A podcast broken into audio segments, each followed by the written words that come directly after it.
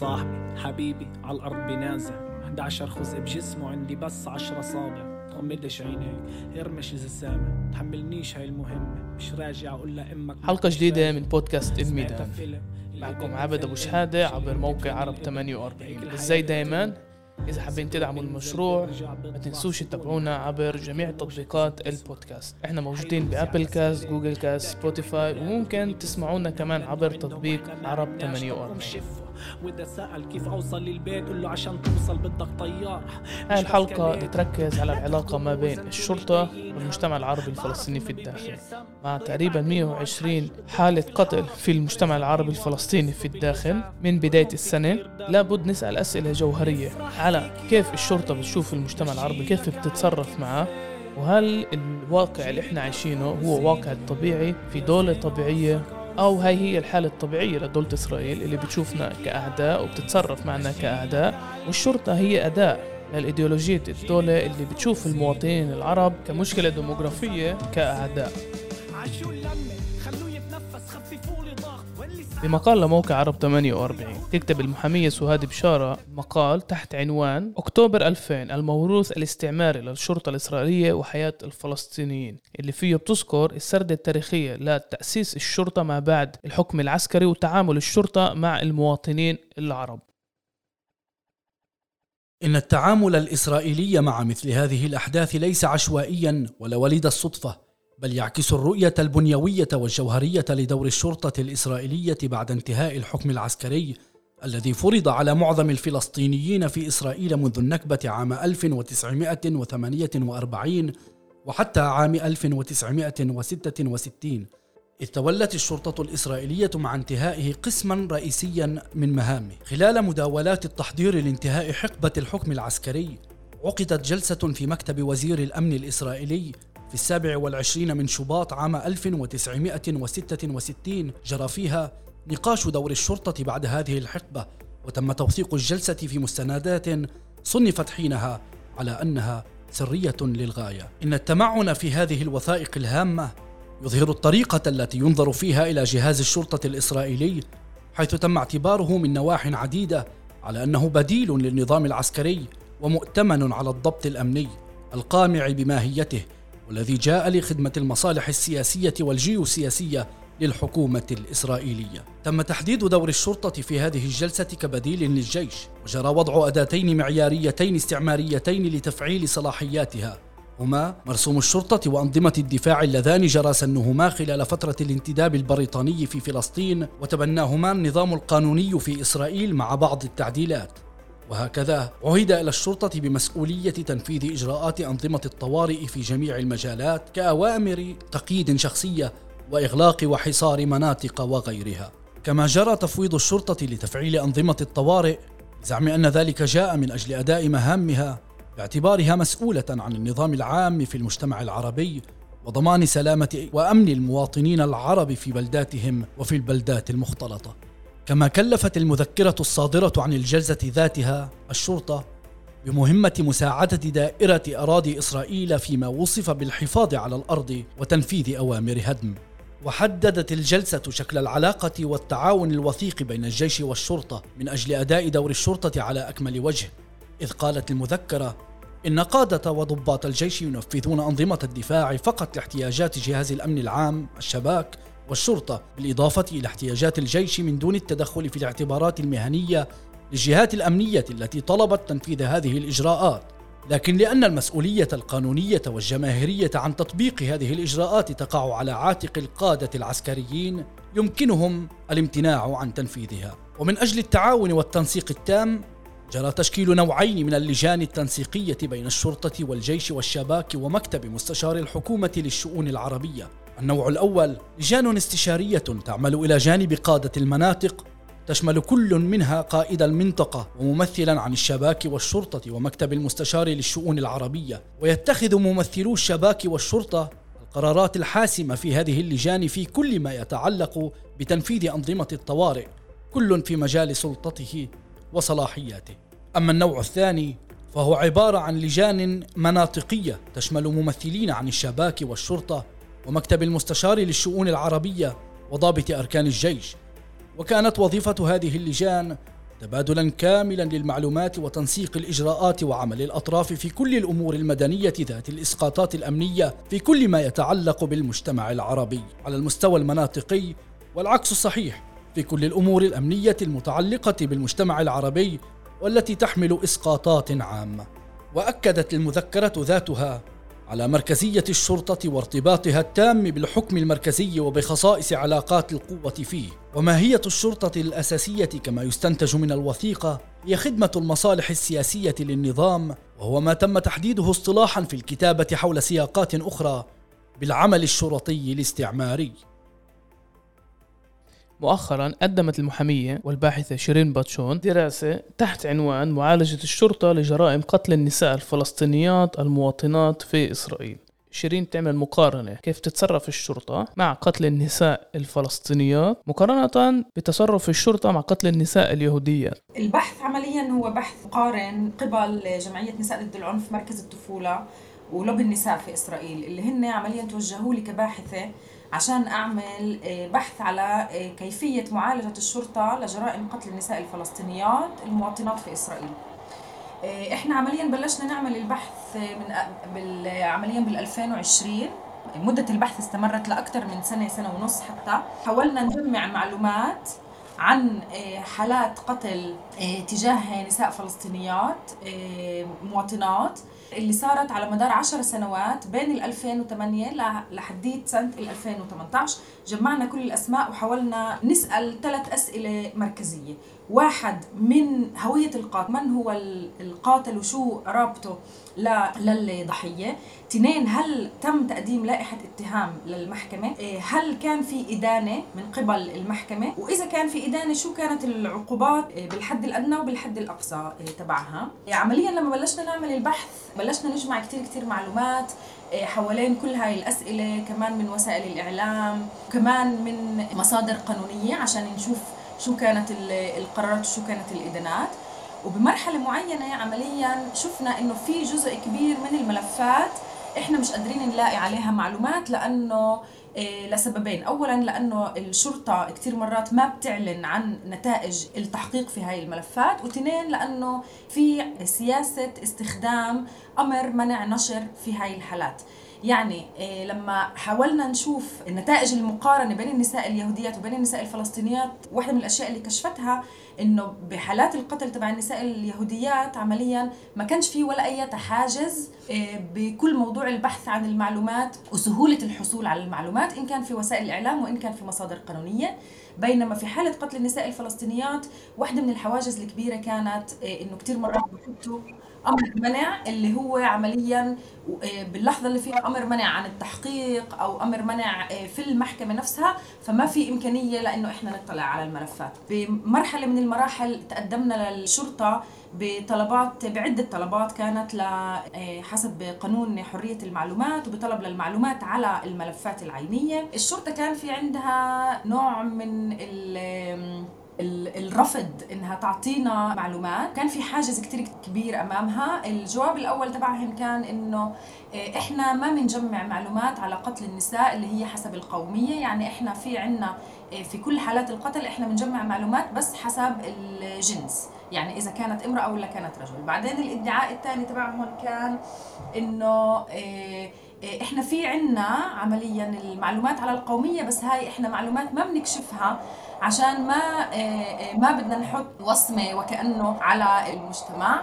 وبالآخر اضطرينا أن نتوجه بالتماس للمحكمة المركزية. الجمعية لحقوق المواطن ساعدونا وقدموا الالتماس، وبعد الالتماس وبعد ما كان في كتير مفاوضات معهم بالآخر نجحنا إنه ناخد منهم معلومات جزئية، لأنه الشرطة بتدعي إنه عملياً المعلومات المحوسبة اللي هي موجودة عندها هي بس من 2013 وطالع، يعني كل الملفات اللي هي بين 2008 لل 2012 ما نجحنا ناخد عليها معلومات.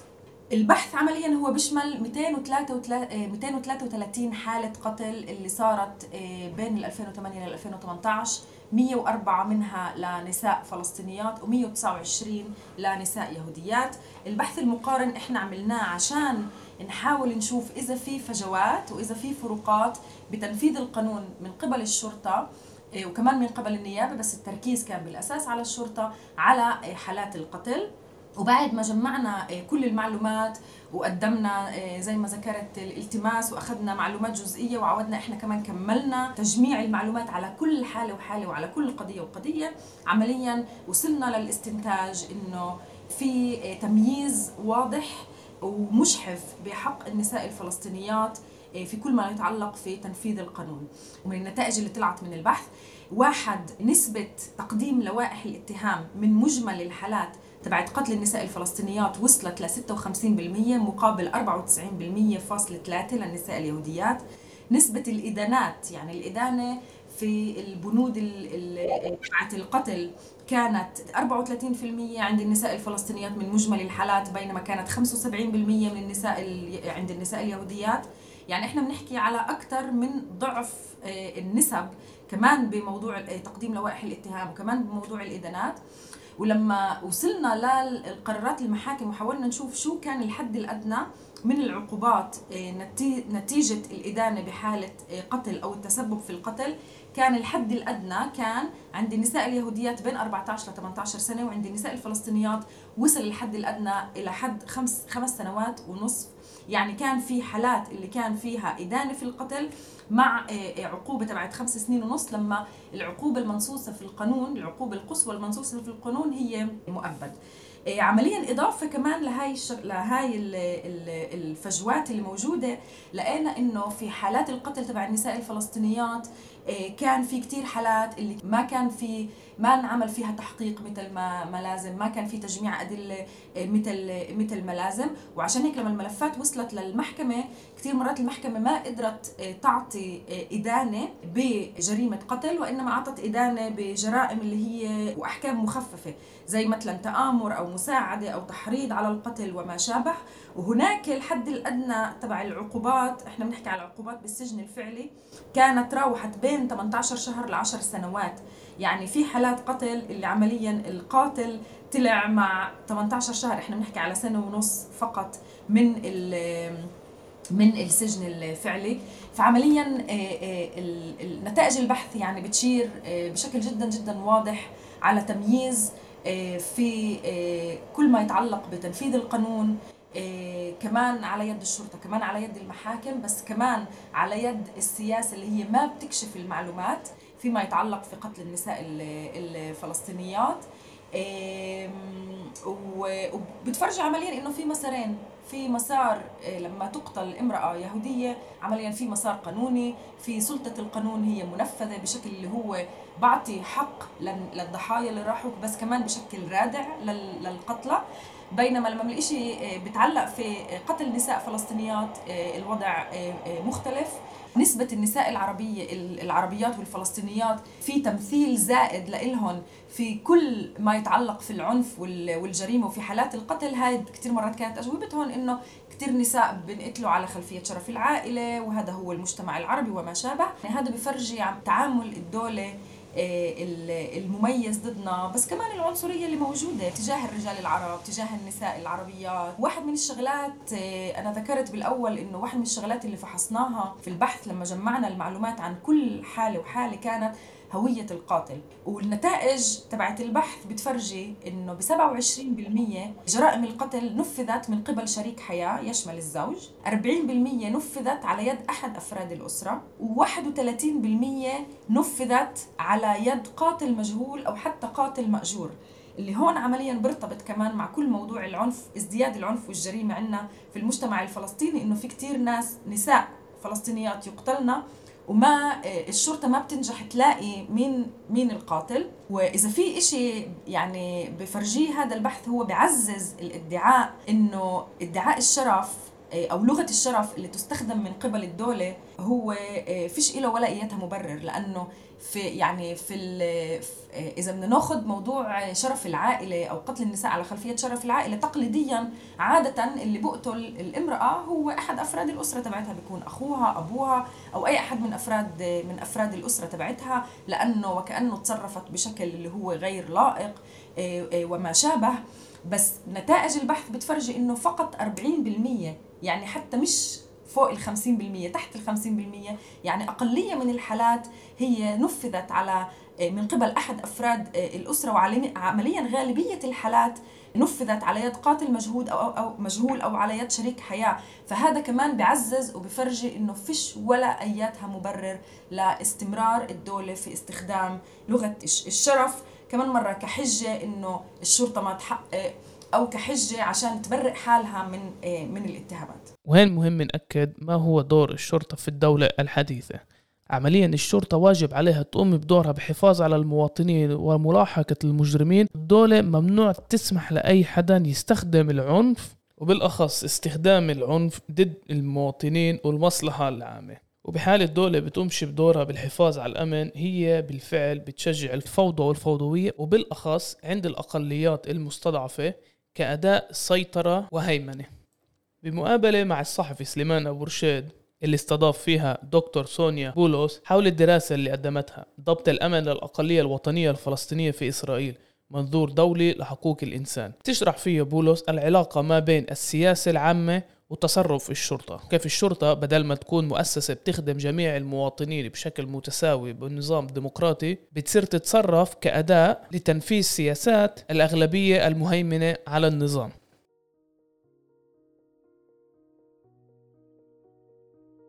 تشير العديد من الأبحاث إلى أن الشرطة في الدول المنقسمة عرقيا أو دينيا أو قوميا، وفي الدول الاستيطانية لها خصوصية معينة، وهنالك أبحاث عديدة تفسر خصوصية عمل أو دور الشرطة في هذه السياقات.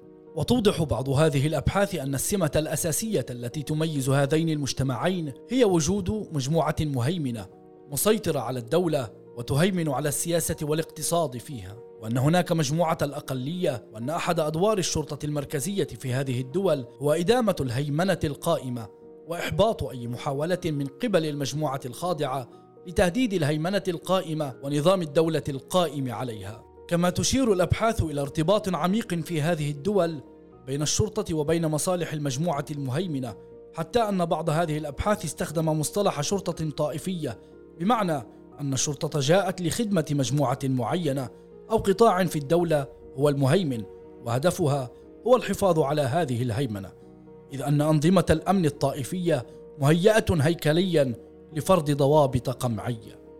وتشير أبحاث إلى عدة صفات مشتركة لعمل الشرطة في هذه المجتمعات، أولها أن مؤسسة الشرطة منحازة ضد الأقلية، وهو ما ينعكس على تعاملها مع المعارضين السياسيين الذين ينتمون للمجموعة غير المهيمنة، كما ينعكس في التمثيل المفرط للمجموعة المهيمنة في صفوف قوات الشرطة، وخاصة في الرتب العليا منها. والمسؤولية المزدوجة عن مراقبة الجرائم العادية والأمن الداخلي، ومنح صلاحيات قانونية واسعة للشرطة للسيطرة على الأقليات، بما في ذلك ما يتعلق باستخدام القوة وغياب آليات فعالة للمساءلة فيما يتعلق بانتهاكات الشرطة، ووجود علاقات مجتمعية مستقطبة معها. وتظهر الغالبية المهيمنة داعما أكبر لقوة الشرطة، في حين أن المجموعة التابعة تكون غير راضية عن أداء الشرطة. وتتمتع الشرطة بمساحة أو بمجال أوسع لاستعمال القوة مقارنة مع دول تركيبتها ليست بهذا الشكل. وبطبيعة الحال إن إساءة استعمال هذه الصلاحيات تكون دائما ضد الأقليات أو المجموعات المقموعة. وتذكر أبحاث أخرى أن للشرطة دوراً أساسياً في الحفاظ على التوزيع غير المتكافئ للسلطة من خلال قمع الاحتجاجات السياسية وتجريم نشاطات يمكن أن تكون في سياقات أخرى شرعية من وجهة نظر ديمقراطية. وبالتالي فإن الشرطة في هذه الدول تعطي أولوية لمراقبة ما تسمى بالجرائم السياسية على حساب ضبط الجريمة العادية في المجتمع. وما يسهل هذه العملية أنه عادة ما يكون في هذه المجتمعات فصل جغرافي بين الأغلبية المهيمنة وبين الأقلية، ما يعني أنه حتى لو كان العنف مستشريا داخل مناطق الأقلية الجغرافية، فإنه لا يؤثر على مناطق الأغلبية المهيمنة ولا يعكر صفو حياتها. وبالتالي تسمح الشرطة لنفسها بعدم إدراج مكافحته في سلم أولوياتها الذي تحتله إدامة الهيمنة وضبط النشاط السياسي. وفي مثل هذه الحالات من الطبيعي ألا يكون لدى الأقليات أي نوع من أنواع الثقة بجهاز الشرطة، وهم يتعاملون معه بصدق بصفته جزءا لا يتجزأ من منظومة القمع.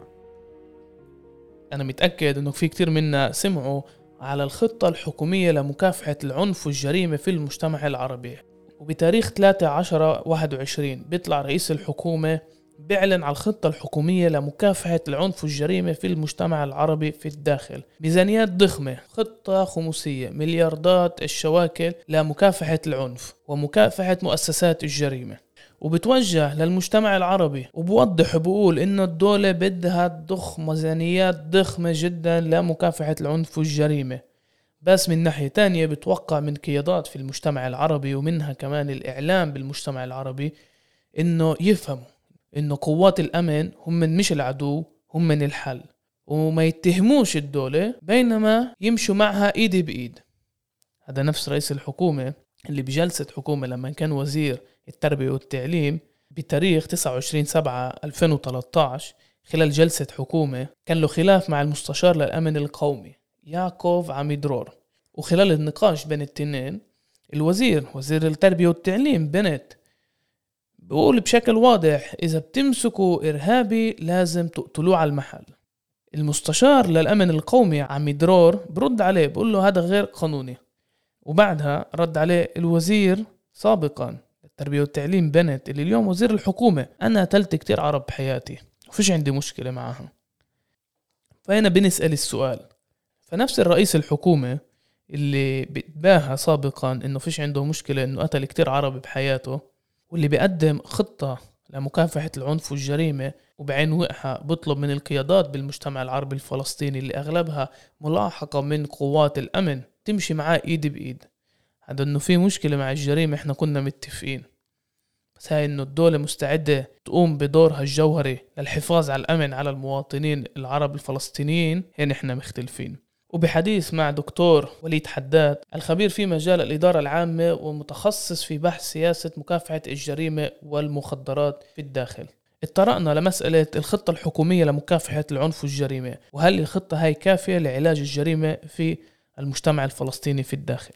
أنا باعتقادي القضية هي مش قضية ميزانيات في كل ما يخص مكافحة الجريمة بالمجتمع العربي، في موضوع أعمق من هيك بكثير. أنا بقول تغيير السياسات، يعني حتى اليوم مع وجود حكومة جديدة أنا أعتقد أن نحن ما زلنا نتحدث عن نفس السياسات. الشرطة حتى ترى الجريمة أن المجتمع العربي مذنب، يعني هذا الموضوع مهم جدا التأكيد عليه، أنه في خلاف حتى برؤيتنا لموضوع الجريمة المنظمة تحديدا بالمجتمع العربي.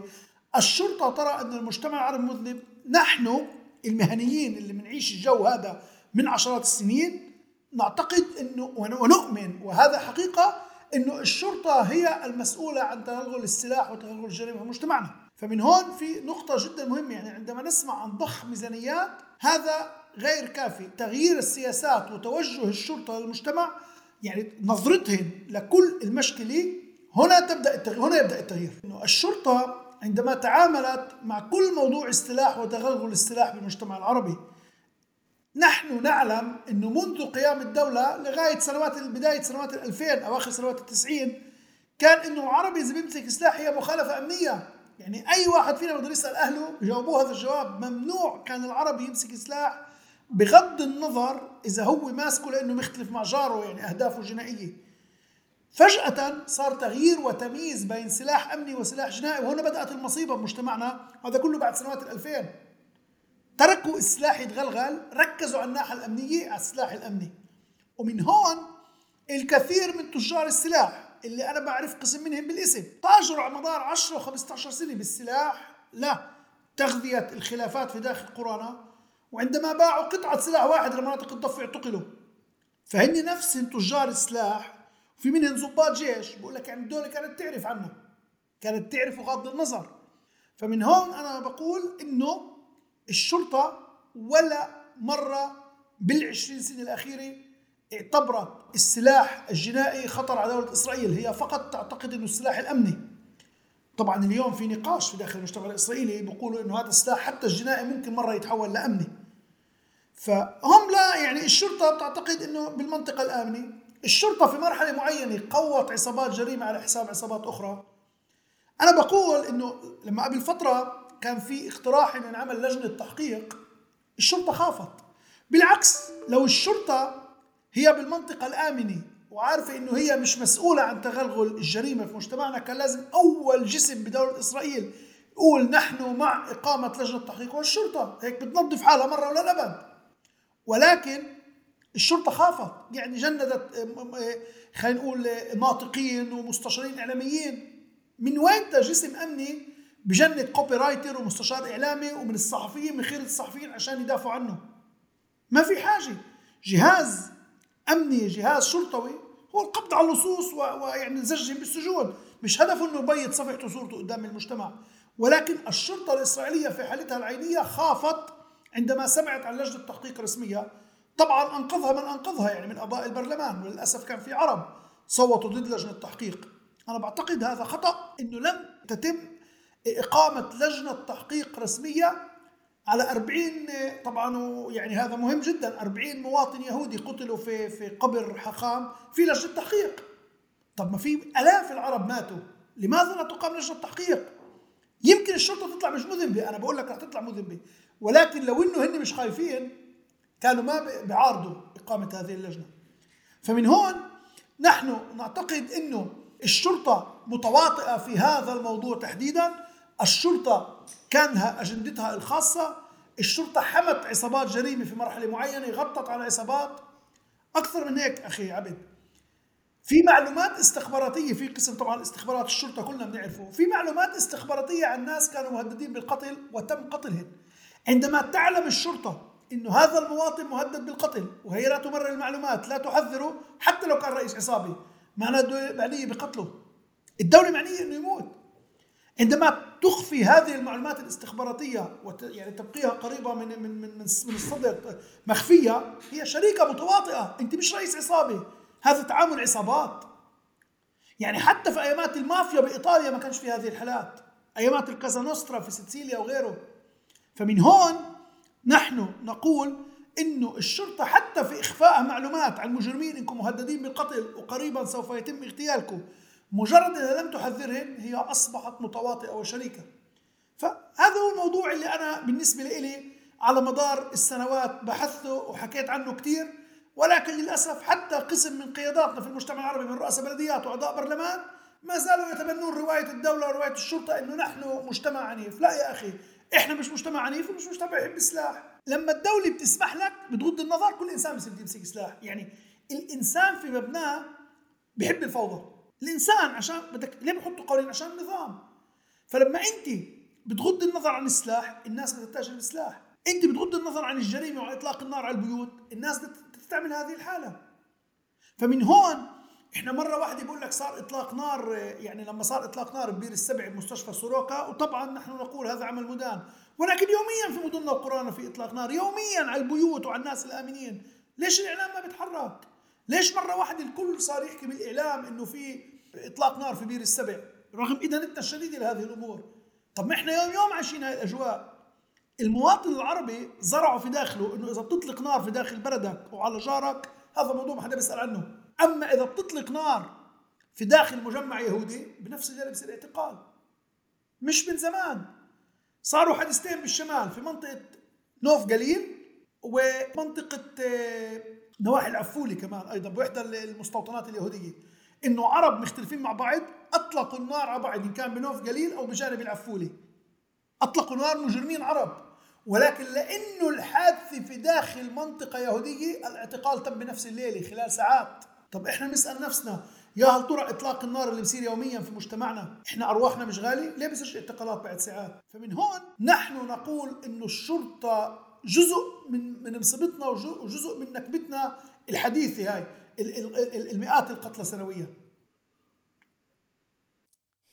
خلونا ننهي الحلقة مع النائبة السابقة حنين زعبي اللي شخصت الحالة بشكل صريح وجريء، والأهم من هيك على أهمية تسييس مسألة العنف والجريمة كقضية سياسية اللي بتعكس نتائج التمييز العنصري ضد المجتمع الفلسطيني في الداخل، ونوضح المشكلة مش مشكلة بيروقراطية بينما نتيجة لبنيوية الدولة كدولة اللي بترفض تشوف الفلسطينيين في الداخل كمواطنين اللي من حقهم يعيشوا بحرية وكرامة وبمساواة كاملة. الحقيقة حتى ما في حاجة لتقرير حتى يكون عندنا رؤية سياسية واضحة، لكن التقرير بحاجة ننزل من مستوى الخطاب البنيوي السياسي للدولة وعدائها إلنا، وبالتالي المؤسسات الأكثر عداء رح تكون مؤسسات المسؤولة عن الضبط الأمني ومنها الشرطة والشباك،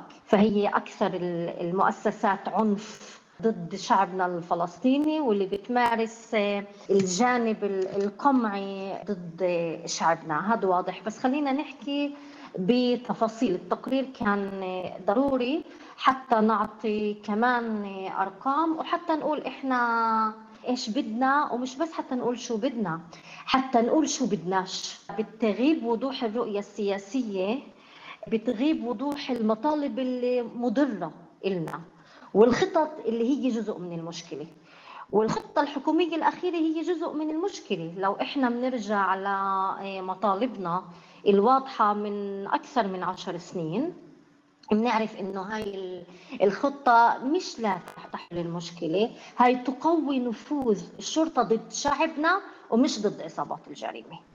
والمطلوب محاربة عصابات الجريمة مش محاربة شعبنا، مطلوب من قبلنا كشعب.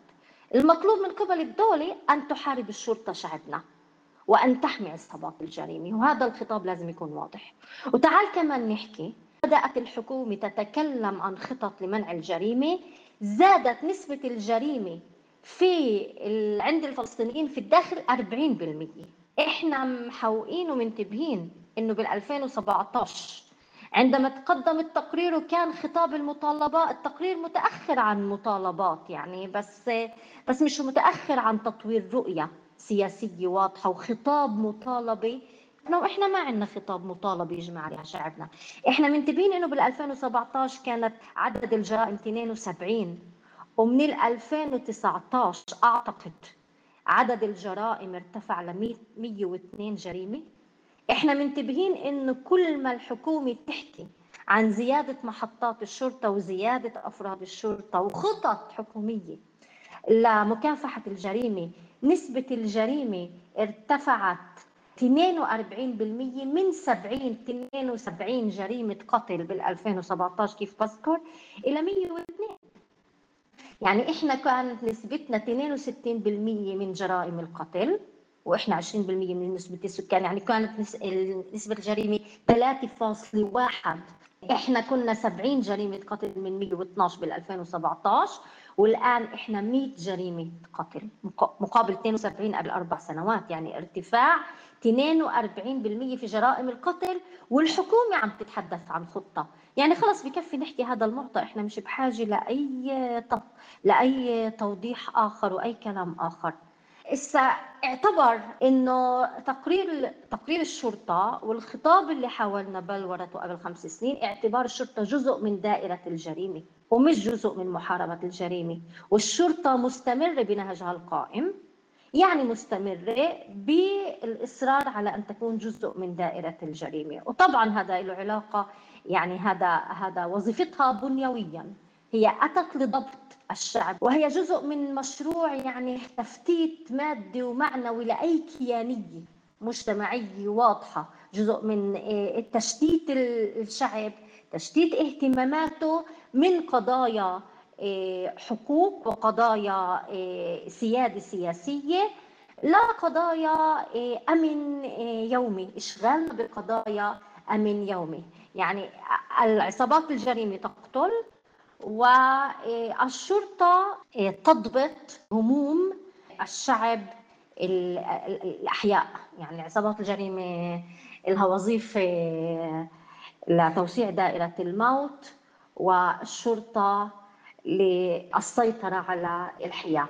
وطبعا لما أنت بتعتبر الشرطة جزء من دائرة الجريمة، أنت تعتبر الدولة جزء من دائرة الجريمة، لأنه الشرطة تمثل بالنهاية الدولة. وكان واضح إنه الجريمة إلها بعد سياسي، أنه المجرم هو ليس فقط مجرم، هو مخبر لدى الدولة يمدها بمعلومات. هذا جزء من حماية الشرطة. يعني في وظيفة سياسية للجريمة، في وظيفة سياسية لتفتيت المجتمع، والسيطرة على الشعب الفلسطيني، وفي وظيفة سياسية مباشرة أن عصابات الجريمة تعمل كمخبرين، وهذا قيل وكان واضح، ومش عارفة إحنا ليش منوقفش عند المعلومات اللي لما تعترف فيها الدولة أن الشباك لديه معلومات حول مخازن الأسلحة مصادر الأسلحة، لكنه يحمي المجرمين لأن المجرمين يشتغلون كمخبرين لدى الشباك. يعني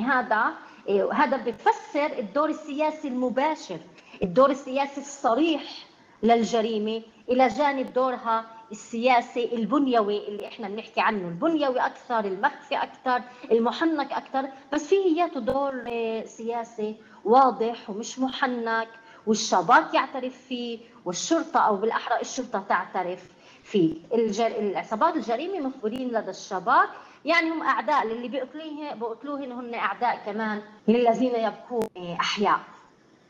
هذا الواضح بالتقرير، الواضح هو خطاب، وواضح أيضا في التقرير، ونحن لا نتكلم عن النفوذ الاجتماعي لعصابات الجريمة التي عندما تنسحب الأحزاب من دورها الاجتماعي، دورها كمرجعية وطنية، كمرجعية سياسية، كمرجعية اجتماعية للشعب، لما ينحسر الدور والهيبة السياسية للأحزاب، وإحنا نشهد يعني انسحاب وانحدار غير مسبوق للأحزاب السياسية، فتدخل الجريمة وتلعب دور. ليس فقط عصابات الجريمة لا تلعب دور في القتل، إنما في الصلح وفي الهدنة، وكان هذا جزء من نقاش حاولنا إثارته في المتابعة، تداخل عصابات الجريمة، عصابات الجريمة نفسها لديها دور في أوقات الصلح وفي لجان الصلح.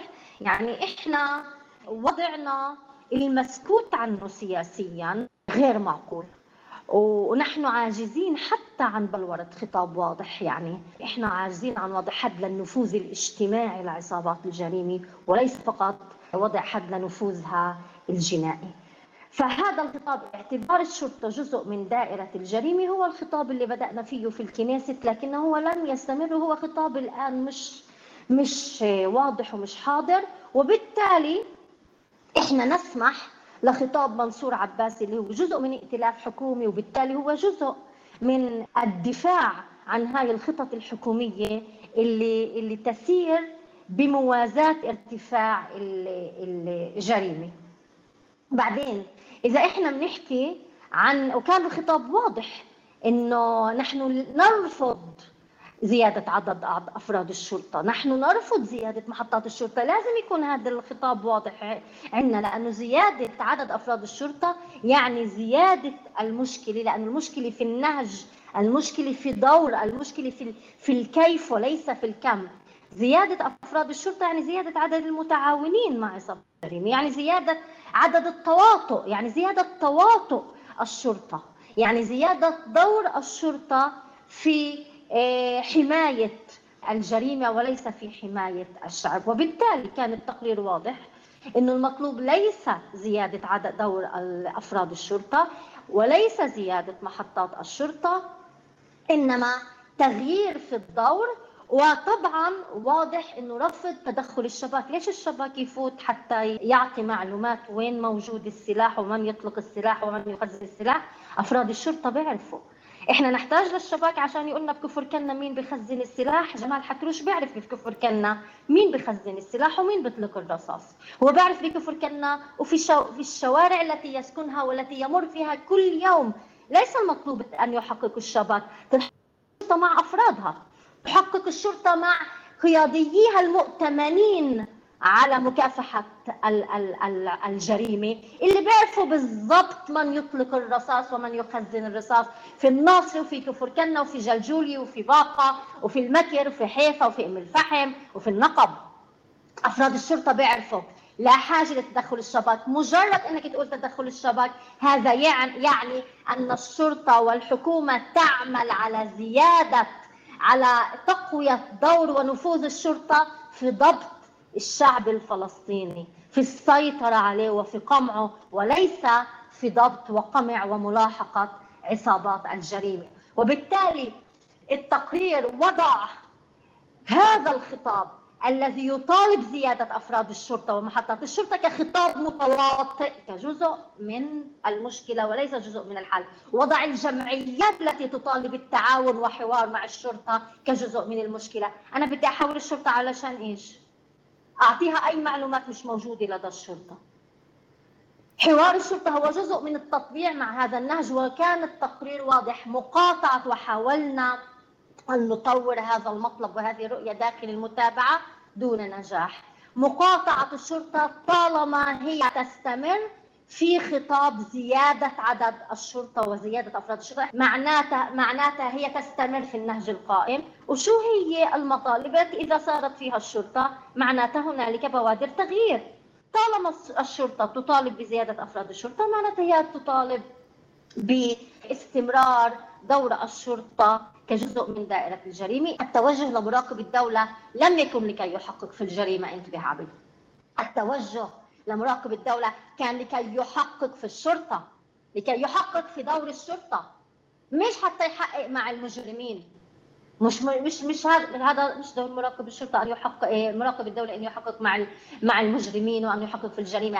والمشكلة كما أتى في مقدمة التقرير باللغة العربية هي ليس فقط الشرطة، لكن الخطاب الذي يحمل السياسيون أو بعض السياسيين ورؤساء السلطات المحلية العربية، اللي هو يتساوق مع كل ادعاءات الحكومة أنها تريد أن تحل الجريمة، بينما هي تريد أن تقوي نفوذ الشرطة عندما تشعر أنه نفوذهن يتراجع وأنه لا مصداقية لهم في الشارع العربي، وأنه الشارع الفلسطيني في الداخل يعتبرهن متواطئين ويعتبرهن أعداء لهذا الشعب. المشكلة هذا هو العائق السياسي، أننا لا نحمل خطاب إجماعي واضح تجاه العلاقة العدائية الصريحة بيننا وبين الشرطة. وهنا أختتم، وأننا أن علينا أن نقاطع الشرطة تماما، نقاطعها. إحنا 10 سنين أنا صرنا أقول نقاطع الشرطة طالما هي مستمرة في هذا التواطؤ. هذا الخطاب ووضوح هذا الخطاب ضروري، لأنه في علاقة صراع مع دولة. الخطاب اللي بيميز بين أصدقاء الشعب وبين أعداء هذا الشعب من غير ما ندير ظهرنا لا لاحتياجات الناس ولا احتياجات الحياة، هو خطاب مهم جدا. إحنا ما منخاف من احتياجات الناس أو من مطالبها اليومية، والسياسة أجت حتى تحتضن وتصغي لاحتياجات الناس ولمطالبها اليومية ضمن مشروع سياسي وطني. إحنا منخاف من تواطؤ هاي المطالب مع الخوف ومع غياب الأمل ومع غياب الرؤية والمشروع الجامع، وهو ما يحدث اليوم.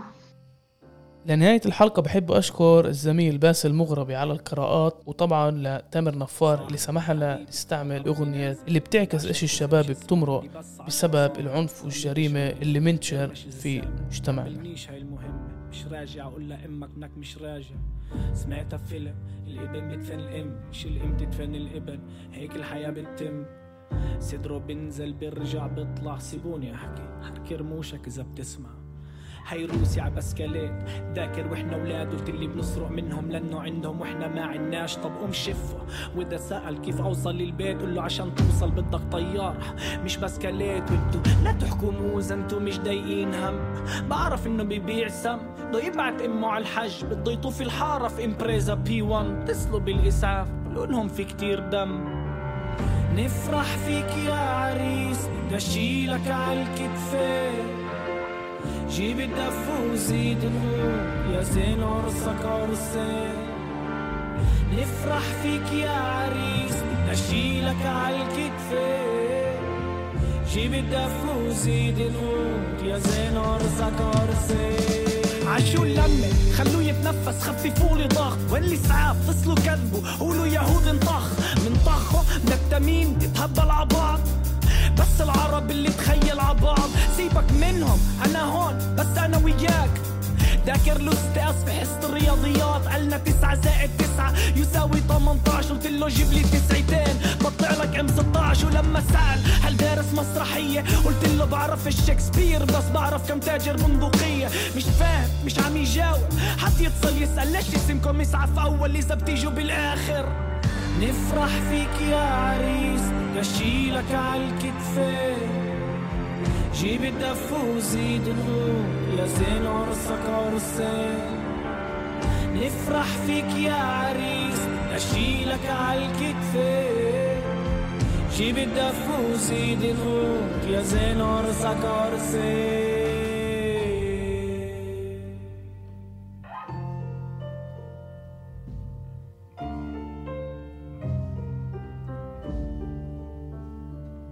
لما البوليس سألك تعرف مين بيجيب السمومهن قلت له طبعا بعرف مين بيجيب الحكومة مش بيجوا من برا البلاد انتو حرس الحدود احنا لا عنا سفن لا جيبات ولا رخص طيارات قلت لأمك انك نمت عند اصحاب قالت لك سمعت بالسجن قلت لها يما هناك كل اصحاب واحنا مش الاصحاب احنا العيلة شرينا عنينا لانك راجع مع قصة الليلة بصحتك يا ناس حد يساعده يرفع ايده بحاول يضرب معي كاس دير السيارة ديرها مش هستناهم بكرة انا وياه بنضحك في نص مستشفياتهم انت امسكه من اجريه بمسك راسه انا حبيبي بلا سلام يا صاحبي رام راسه لورا.